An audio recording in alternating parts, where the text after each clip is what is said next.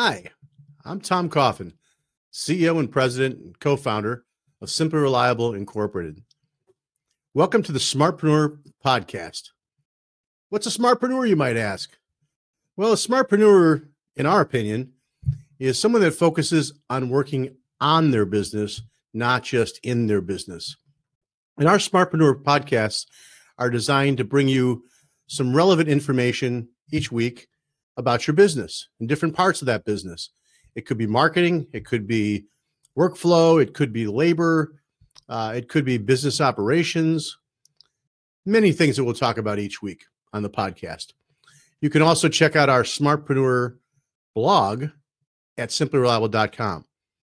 And of course, our Smartpreneur podcast is brought to you by Simply Reliable, makers of Smart Office and Design Machine, the complete end to end solution for business process for systems integrators. So thanks for joining us today, and I hope you enjoy the show. This week on the Smartpreneur Podcast, our guest is Chris Smith. Chris is the co founder and CEO of the Co Team. Please welcome Chris Smith. Hey, Chris, how are you doing today? Tom, I'm doing really well. How are you? I'm awesome. Well, Good. Smartpreneurs, we're going to dig deep into the mind of Chris Smith and talk about service plan basics. So this is a, this is a great subject, and uh, you know if you don't have recurring revenue now, you, you need to be thinking about this. Uh, and, and Chris has a great blog out about it on our Smartpreneur blog series, and we're going to dive deeper today. So, Chris, what what percentage would you think uh, of integrators are currently using uh, you know the service plan uh, model and uh, and and selling these? I, I don't have hard concrete data to be quite honest, but based on my experience, it's for sure less than five percent, and I wouldn't be surprised if it was one or two percent. Wow, that's pretty low. Yeah, it's quite low, and it's it's a little sad. I I think that there's a huge opportunity for people to add this into their into their mix make money doing it and provide better service that then compensates service technicians to be able to be there on their payroll. Yeah, and, and you feel for, so that's that's service plans, but what about like uh, security monitoring plans stuff like that? Do, do you see the people you're talking to, uh, you know, jumping on that bandwagon, bandwagon like the you know like the security guys did? Security monitoring, at least in the clients that I call on, is quite low. I think there are a number of hmm. people that do it well, um, in certain markets, but by and large, most integration companies do not do security monitoring, at least in my experience. Okay. I think you know there are some markets where you might see it more and what that might be indicative of is the requirements to actually be a security provider so for instance in new york that's very hard to do in mm-hmm. montana that might be easier to do yeah that makes sense it makes sense i, I know I have run companies in cleveland and texas and florida and I had to be licensed in Texas, had to be licensed in Florida. Back then, I didn't have to be in Cleveland, although I think you do now. So you're seeing more, which actually, you know, from a from uh, the, the, standpoint of CEDIA philosophy, that's not necessarily a bad thing. You know, make sure people are are, are trained and, and, licensed. But um, uh, when when you're when you're working with a dealer to set service plans up or or to to consult on them, so to speak.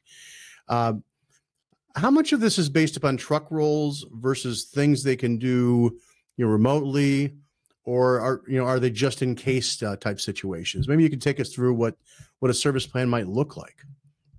Yeah so service plans will vary from dealer to dealer market to market and system to system. You know some people are installing much more basic systems you know ring doorbells and you know things like that and some people are installing very complex lighting and shading systems. So depending upon the type of system that's installed it will directly inform the type of service plan that you need to offer to cover it. Based on that service plan, it might involve more truck rolls, more remote, or some combination of both. Um, and so, looking at what your systems truly require is important. Once we think about the number of systems that we have and the number of customers that we have, we need to think about the amount of time it's going to take to service those things, whether it's remote or truck roll based. And then we think about our service radius because if our service radius is larger, means we're going to get less service done covering that radius. Once we know about the amount of time we need to cover, we know how much we need to charge for that time and we know how many people we need to staff that. And so, really, we kind of ground up from the sales that you do to converting into the number of plans that you'd have and the type of service you want to offer for the price of those plans. So, really, that equation allows you to develop a pricing model unique to that given integrator. That makes sense. So, are, are are most of the ones out there then creating their own service plans, or are they are they buying a plan and then essentially reselling them? What's what's the like for that? That's a really great question. So, what you see today with companies like OneVision or Parasol is that they're offering a segment that can be resold by an integrator, but that integrator still then has to service the client after that. So, I don't see it as you can only do OneVision or you can only do Parasol. It's usually a would you like fries with that? And almost always it has to be a combo meal um, yeah. because you couldn't just start with OneVision and end there. Um, some people then choose to do what is being offered by OneVision or Parasol or somebody else directly in house. And I think that comes at scale. You know, usually when you start talking about companies that are above 20 people, they might be able to actually take on that function in house. It's the same idea, it's just a segment of the overall service agreement.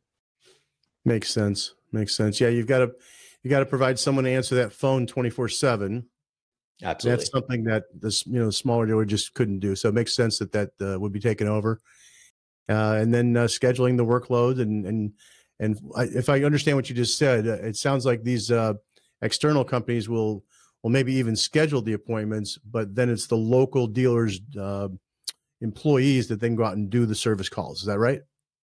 Typically, it ends before the scheduling. So uh-huh. the remote support tends to be of the front line, if you will, that first phone call, the triaging, maybe even some of the remote support of actually fixing the issue or remedying the issue remotely. That can happen outsourced. As soon as a truck roll is required, the ticket moves from the outsourced company back to the service desk of the actual integrator. And then the integrator takes over from there and schedules their resource to come to the house. Makes sense. Makes total sense. Well, boy, it, it sure seems smart to implement uh, something like a like a service plan. I mentioned earlier that the security industry, you know, recurring revenue is is the staple of that that industry. Uh, I wonder what your thoughts are about the future of of, uh, of service and maintenance plans, and do you ever see a time that uh, that that becomes a, a much larger percentage on the balance or on the uh, on the P and L, I should say, uh, of Gosh, I sure hope so, Tom. I sure hope so. it's it is a massive problem if the revenues to a business are project only. And the reason being is that the value of the business, the enterprise value, the resale value of that entity is almost nothing if you don't own the real estate to the company. So yeah. I think if if you only think about project based revenue, you're only as good as the last project you sold. So yep. why would I care that you then have this business if I then need you to keep reselling it? You want to get out. Service based revenues, recurring revenues continue and persist on without the salesperson having to be there, without the owner principal having to be the one to sell it. And typically, when you look at any company industry, even outside of, of the custom installation business, those recurring revenues are valued at five times more at an enterprise level and that's minimum. So uh, all these recurring revenues should be really, really crucial in terms of exit strategy. But let's look at them from a different perspective. They are absolutely cash flow components to your business. And so I can have my project business decrease and have my recurring revenue business stay static and still cash flow my business. Mm-hmm. And those recurring revenue sales are sticky, they tend not to go away. So when we have dips in the economy, when we have things like COVID hit us where we're locked down, we might not be doing project work, but we're absolutely still maintaining our recurring service component. That ideally, we'd like to get the recurring component to pay for our overhead expenses. If absolutely. we can get recurring to cover overhead, we have a bulletproof business. And yep. so, you know, I've worked for businesses where recurring was as much as one third of the revenues most people can't even imagine recurring being above 5% of their revenues. And so I think when you really start to think about it, wouldn't we like to have recurring be the purpose of why we sold a project? In other words, if I can't get recurring, should I even sell the project at all? If yeah. we can get to that point, we're in a really great place. Yeah. Well, that's great info, Chris. Um, Smartpreneurs, uh, I hope you enjoyed uh, Chris today and, and talking about uh, service plans and and uh, boy, I just I can't agree with you more how important that that uh, that recurring revenue that service plan is because, like you said, that you know we just went through a, a pretty tough couple of years out there, and some did well and and some some went away, and um, I I firmly believe the ones that that probably did the best had a pretty good service plan or or some sort of recurring revenue uh, to keep them afloat because there wasn't a lot of wasn't a lot of new construction, that's for sure. Uh, but uh, uh, again, Chris, thanks so much for your time, and we really enjoyed it. Thanks, Tom. I appreciate it. Thanks for having me.